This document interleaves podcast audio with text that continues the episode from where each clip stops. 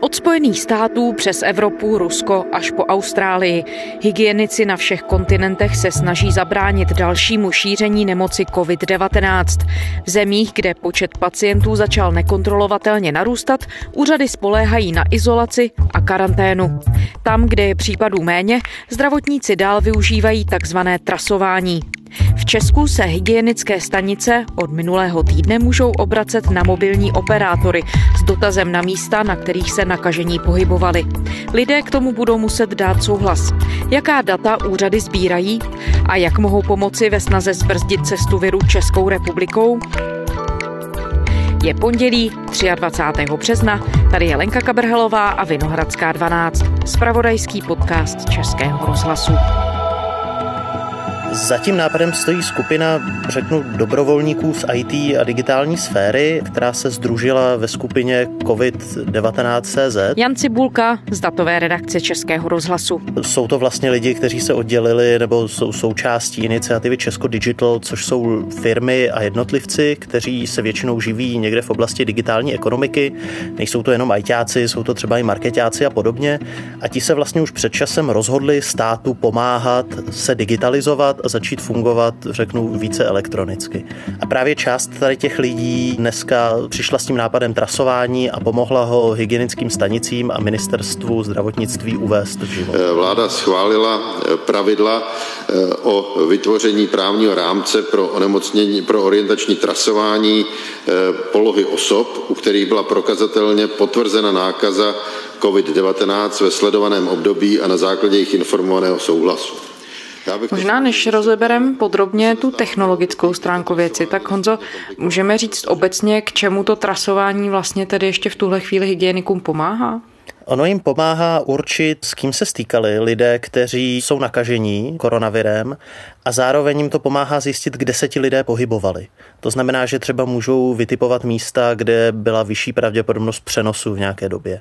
A to by tedy mělo umožnit vlastně dohledání těch lidí a zpomalení šíření COVID-19. Ano, ideálně. Mělo by to pomoct hygieně, lépe zmapovat ty vazby. To, s čím, co sleduje primárně ta skupina COVID-19 CZ, je, že zavedeme chytřejší karanténu. Vláda omezila volný pohyb osob na celém území Česka kvůli šíření koronaviru. Od půlnoci tedy nesmíme cestovat po republice s výjimkou cesty do zaměstnání, nákupu nebo pokud v nutných případech pojedeme navštívit své blízké. To znamená, nebudeme doma držet 10 milionů lidí, ale jenom ty lidi, u kterých je riziko, že tedy tu nemoc opravdu přenáší. Jaké informace a data tedy teď hygienici nově můžou využívat? Podle nařízení ministerstva zdravotnictví má hygiena nově k dispozici informace o pohybu obyvatel nebo nakažených z jejich mobilních telefonů protože v České republice se ze zákona půl roku zpátky uchovávají provozní a lokalizační údaje, to znamená, s kým si telefon telefonoval a kde se u toho nacházel, po dobu 6 měsíců. Nicméně tady ty data jsou vlastně určená pouze pro bezpečnostní složky a obvykle jejich použití podléhá nějakému schválení soudu. Nově si na obdobné informace může sáhnout i hygienická stanice, ale jenom 21 dní zpátky, tři týdny, a jenom se souhlasem toho držitele toho telefonního čísla. My se dostáváme do období, kdy to trasování je nesmírně komplikované, protože máme už případů poměrně hodně. Eh, dá se říci, že naší snahou je zejména trasovat osoby, které jsou ve zvýšeném riziku eh, přenosu na osoby další, to znamená potravinářství, vše to, co může vést k tomu, že by došlo k nákaze více osob, než je ten úzký, těsný rodinný kontakt. Jak by to mělo fungovat? Mělo by to fungovat tak, že hygiena dodá do nasmlouvaného call centra telefonní čísla osob, které pozitivně testovala tedy na koronavirus a ten operátor tomu člověku zavolá.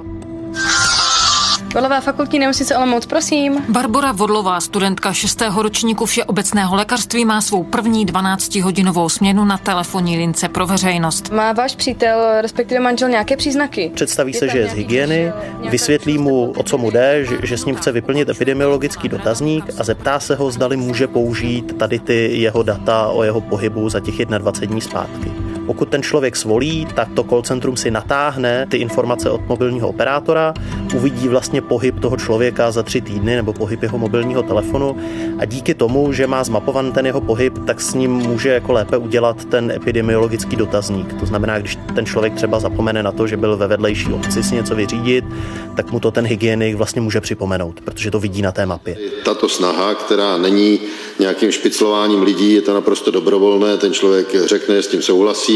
Je to otázka pěti dnů zpátky od doby, kdy je eh, přiveden jako pozitivní a v podstatě se dá zmonitorovat, eh, kde se pohyboval, je to jakýsi návod při rozhovoru s ním, abychom neopomněli na ty významné činnosti, které tady jsou. Mhm. A to je tedy takzvaná heat mapa, která tedy potom ukáže nějaký jako rozprostře hygienikům to, kde ten člověk se mohl pohybovat. Je to tak? Heatmapa vznikne až ve chvíli, kdy se vezmou data od většího množství tady těch lidí nakažených a překrajou se přes sebe. V tu chvíli ta heatmapa ukazuje, kde se nějakého prvku nacházelo více, to, od toho je to heat, že je to tam prostě červené v té mapě vyznačené. A je možné takhle zdat více těch lidí dohromady, tak určit, která místa byla třeba riziková kvůli té nákaze, protože se tam pohybovalo větší množství nakažených. Takže to je až ta následná heatmapa, o které mluví i ta předkládací zpráva, se kterou to ministerstvo zdravotnictví navrhovalo. No a Honzo, ty jsi říkal, že tedy tohle všechno se děje jenom za podmínky, že dotyčný, od nějž ta data pocházejí, tak ten musí s celou věcí souhlasit. Co když s ní nesouhlasí? Tam jsou dvě věci. Zákon o ochraně veřejného zdraví předpokládá, že osoba, které se to týká, tak je povinná poskytnout hygienické stanici součinnost. V případě, že se z hygieniky úplně odmítne bavit, tak tomu člověku hrozí až pokuta. Já jsem se snažil zjistit, zdali se tady ta součinnost vztahuje i na ty provozní a lokalizační údaje. A podle Jiřího Grunda, který je šéf asociace poskytovatelů mobilních sítí, tak se to tady na ty případy na dání toho nesouhlasu nevztahuje. Ta pokuta by tomu člověku podle něj hrozila jenom ve chvíli, kdyby tedy odmítl se s hygienou bavit úplně nebo by třeba lhal, ale ve chvíli, kdy řekne, že si nepřeje, aby byly použity tady ty jeho, řeknu, lokalizační údaje, tak by tam z toho žádná sankce plynout neměla.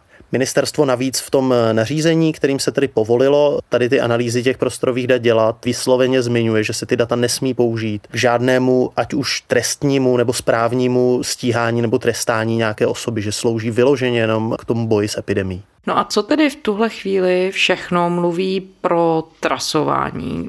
Ty si říkal, že by vlastně šlo o to vytvořit nějakou v uvozovkách chytrou karanténu. To se opravdu může podařit? To se asi dozvíme v nejbližší době. To trasování funguje od čtvrtka od 12 hodin a teprve podle těch prvních výsledků asi bude možné usoudit, zdali je to dostatečně podrobné, zdali to opravdu pomáhá tedy zmapovat ten pohyb lidí a jejich kontaktů na nějaké solidní míře. To se asi těžko předpovídá. Ono záleží totiž na přesnosti, s jakou ta data budou k dispozici. Podle toho, co vím, tak ten operátor dostane k dispozici ne přímo souřadnice, kde se nacházel ten člověk, ale vlastně místo, kde se nacházel vysílač, ke kterému ten člověk byl svým mobilním telefonem připojen. Ve velkých městech typu Praha to funguje s přesností řeknu na pár desítek metrů, protože těch vysílačů je tady opravdu hodně. Ale mimo velká města ta přesnost samozřejmě výrazně klesá, tam to mohou být až kilometry.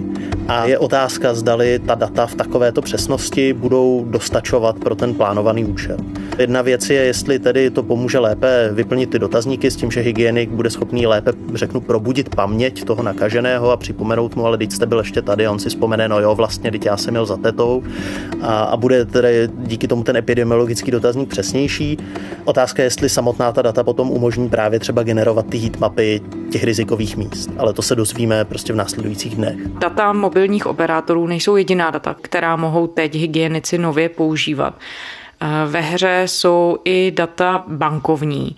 Jak je budou hygienici používat, tak jakým datům vlastně budou mít tady přístup? Ta bankovní data, tam se používají agregovaná data o platbách kartou. V současné době ta data ta nejsou jako přesně individuální, neanalyzují se tedy ve vztahu k tomu jednotlivci, ale vyvozují se z nich nějaké trendy, třeba pro tvorbu epidemiologických modelů. Ty informace, část z nich je veřejná, třeba je zveřejnil na svém facebookovém profilu Patrik Zandl, který se právě podílí tady na tom projektu, tak ten tam ukazuje vlastně nějakou tabuli, takový dashboard, kde je vidět, jak klesají objemy pladeb kartou v jednotlivých odvětvích po nástupu karantény. Ta data se potom ale používají i k nějakým podrobnějším analýzám. Je z nich třeba možné zjistit, že, a to tedy taky psal Patrik Zandl, že lidé, kteří měli být v karanténě, to znamená byli v Itálii v tom rozhodném období, což se pozná z toho, že tam platili kartou, tak potom, co se vrátili do České republiky, tak 46% z nich minimálně jednou vlastně opustilo tu karanténu a šlo si někam nakoupit. Od nákupních center až po v extrémních případech, že byli třeba v nějaké firemní kantýně. To znamená, že šli i do práce, ač měli být v karanténě. Tohle jsou informace, které se nebudou analyzovat na úrovni toho jednotlivce v tom call centru, ale pomohou třeba hygienikům lépe vyhodnocovat, jak účinná je ta karanténa, jak moc lidé opravdu dodržují. Záchranáři v Hradci Králové museli ošetřovat muže, který nedodržel nařízenou karanténu. Po návratu z Itálie měl zůstat doma, aby nerozšiřoval případně nový typ koronaviru. Vyrazil ale na kolo a zranil se. Podle záchranářů je to neohleduplné. Případ řeší policisté i hygienici. Jinými slovy, oni můžou z nějakého velkého balíku dát vypozorovat, jestli třeba lidé namísto toho, aby se zdržovali doma, jdou do obchodu a prostě platí ve velkém nebo tak něco podobného. Ano, Dá se to zjistit z těch platebních transakcí, přičemž tady ty analýzy na těch se podílí banky, které provozují ty platební terminály. Nejsou tam úplně všechny české banky, nejsou tam úplně všichni uživatelé, ale tím, že je tam několik velkých bank, tak se z toho dá nějakým způsobem odvozovat, že se tak pravděpodobně budou chovat i klienti jiných bank. Dlouhou dobu tady také debatujeme ale o ochraně soukromí a o možných rizicích z případných úniků dat. V tomhle ohledu, jak jsou ta data zajištěna, existuje nějaké riziko, že by ti, o které jde, ti, kterým ta data patří, nebo ti, kteří je vygenerovali, takže by nějakým způsobem mohlo být narušeno jejich soukromí? Ono je tam několik ochranných prvků, které se tady tomu snaží předejít. Kromě nějakých, řeknu, standardních IT bezpečnostních praktik, tak ve chvíli, kdy ten člověk dá ten souhlas a ta jeho data jsou použita, tak mu přijde SMS kde je napsáno, k čemu teda ta data byla použita, že se to stalo. Ten smysl je v tom, že kdyby náhodou se tam objevil někdo, kdo ten souhlas nedal, nebo špatně pochopil, na co se ten operátor dá, souhlasil s něčím, s čím souhlasit nechtěl, tak se to prokazatelně dozví a případně se může ozvat, může se ptát, může žádat nějakou nápravu. Druhá věc je, že na ta data by se nemělo jít těch operátorů zeptat bez toho, že hygiena označila to telefonní číslo jako telefonní číslo člověka, kterého pozitivně testovali tedy na přítomnost toho koronaviru. Samozřejmě jenom ten fakt, že operátoři jsou schopni tady ty data v poměrně rychlém čase dát k dispozici nějakému třetímu subjektu, naznačuje, že tam nějaké riziko zneužití je a tím nemyslím teď v době toho nouzového stavu, ale obecně. Ta data operátoři mají, nicméně mimo nouzový stav, tak jak by to správně mělo být, tady ty konkrétní individuální záznamy by se měly uchovávat na oddělené infrastruktuře a jenom tedy pro účely těch bezpečnostních složek podle zákona o uchování těch provozních a lokalizačních údajů. To znamená, že teď je pochopitelné, že ten stát ve chvíli, kdy je v nouzovém stavu, tak něco takového povolí a nastaví se tam nějaké bezpečnostní mechanismy. Nicméně ve chvíli, kdy nouzový stav skončí a vlastně důvod tady toho zpracování pomine, tak bude určitě jako důležité velmi podrobně sledovat, jestli operátoři opravdu důsledně demontovali infrastrukturu pro předávání takovýchto informací. Protože zase řeknu ve chvíli, kdy nebudeme v nějakém boji s epidemí, tak používání tady těch individuálních dat, pokud to nečiní bezpečnostní složky, tak de facto nemá žádné opodstatnění a ne, nemůže být oprávněné. My jsme v tuhle chvíli v době, kdy emoce jsou opravdu vyšponované vysoko, asi úplně u všech. Částečně můžou lidé být i nedůvěřiví a nebo nemají dostatek informací. Čistě prakticky, když eh, autoři toho projektu nebo toho nápadu nad tím přemýšleli, neobávají se toho, že to trasování by mohlo, nebo to ohlášené trasování, digitální v podstatě, by mohlo vést třeba k menší ochotě lidí spolupracovat a nahlašovat se vůbec třeba i k testování, vůbec poskytovat o sobě nějaké údaje, které pak třeba pro tu hygienickou stránku věci můžou být ale úplně klíčové? Já si myslím, že v současné době, a to ministerstvo to tak trochu i předpokládá v té předkládací zprávě k tomu mimořádnému mimořádnému opatření, tak předpokládá se, že ti lidé spíše budou spolupracovat, protože bez spolupráce občanů je těžko vlastně vůbec s tou nákazou bojovat. Kdybyste věděli, že v době koronaviru můžete zachránit život starým lidem ve vaší čtvrti, udělali byste to? Jasně, že jo. Jenom třeba nevíte, jak na to. Zachraň bábu, zachraň dětka. Jestli nějakého seniora znáte a můžete mu zavolat, udělejte to. Ale spousta starých lidí sedí doma a dřív nebo později budou muset výjít ven. Nakoupit si, vyzvednout léky nebo vynést koš. Udělejte to za ně. Těžko ve chvíli, kdy budeme předpokládat, že občané nebudou spolupracovat, tak nemá smysl vyhlašovat karantény, nemá smysl lidi žádat, aby nosili roušku, protože prostě když se na to většinová veřejnost vykašle, tak ta opatření nebudou fungovat. Takže je tam jakýsi předpoklad, že lidé spíš budou chtít pomoci a budou se toho účastnit. Samotný ten přístup nebo celý ten mechanismus toho přístupu k těm operátorským datům by měl být i nezávisle auditovaný soukromou auditorskou společností, takže je tam opravdu snaha tomu zajistit rozumnou míru bezpečí těm datům i za té mimořádné situace. Samozřejmě asi by bylo vhodné, že po skončení, až se právě emoce uklidní, takže by věc kontroloval třeba i Úřad pro ochranu osobních údajů, aby vyjasnil tedy, že opravdu všechno proběhlo v pořádku korektně, protože správně by to mělo fungovat tak, že ve chvíli, kdy proběhne ten rozhovor v tom call centru s tím člověkem a ta jeho data se zaznamenají, tak se z toho call centra okamžitě smažou ta data zůstanou jenom vlastně v záznamech hygieny a nikdo jiný by k něm vůbec neměl mít přístup. Různé země přistupují k té věci různě. Některé už od trasování úplně ustoupily. Hlavně tam, kde se ukázalo, že se přenáší ten virus takzvaně komunitně. Ukázalo se naopak někde v zahraničí to trasování digitální být efektivní metodou v podobné situaci. A teď já narážím třeba na zkušenosti z Izraele nebo z Jižní Koreje. V Izraeli to nemůžu vyhodnotit. Tam si myslím, že to dělají poprvé, dali k tomu nějaké svolení rozvědce po dobu 30 dní a uvidí se, jak to dopadne. Israel has given its security agencies the power to track the mobile data of people suspected of having the virus. The government will use the information to force them into quarantine. Ale Jižní Korea právě takovýmihle technologickými postupy nebo vychytávkami, tak eh, se ukázalo, že dovedla poměrně efektivně bojovat právě s epidemiemi, nejenom, nejenom s koronavirem, ale i s předchozí SARS. Aplikace 100 Meters se například pošle uživateli upozornění, že vstupuje do oblasti s výskytem koronaviru. Podobně funguje třeba i izraelská aplikace TrackVirus. Tam eh, jdou ještě o něco dál, člověk si může vyhledat jméno nakaženého, aby tedy zjistil, jestli s ním náhodou nebyl v kontaktu.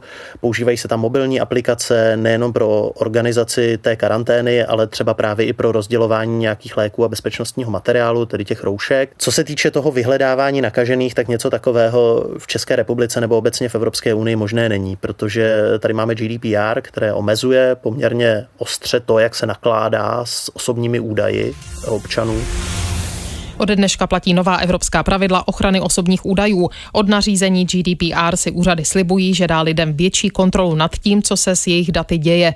Mělo by taky přispět v boji proti zneužívání údajů, třeba na internetu. Novinka zavádí vysoké pokuty přesahující i půl miliardy korun. Podle Úřadu pro ochranu osobních údajů budou sankce přiměřené a odrazující, ale ne likvidační. Vysvětluji. Nicméně ten náš nouzový stav nám umožňuje ta data využít aspoň do té míry, do jaké se teď snaží využít hygiena hygiena, s tím, že je to jako právně podložené.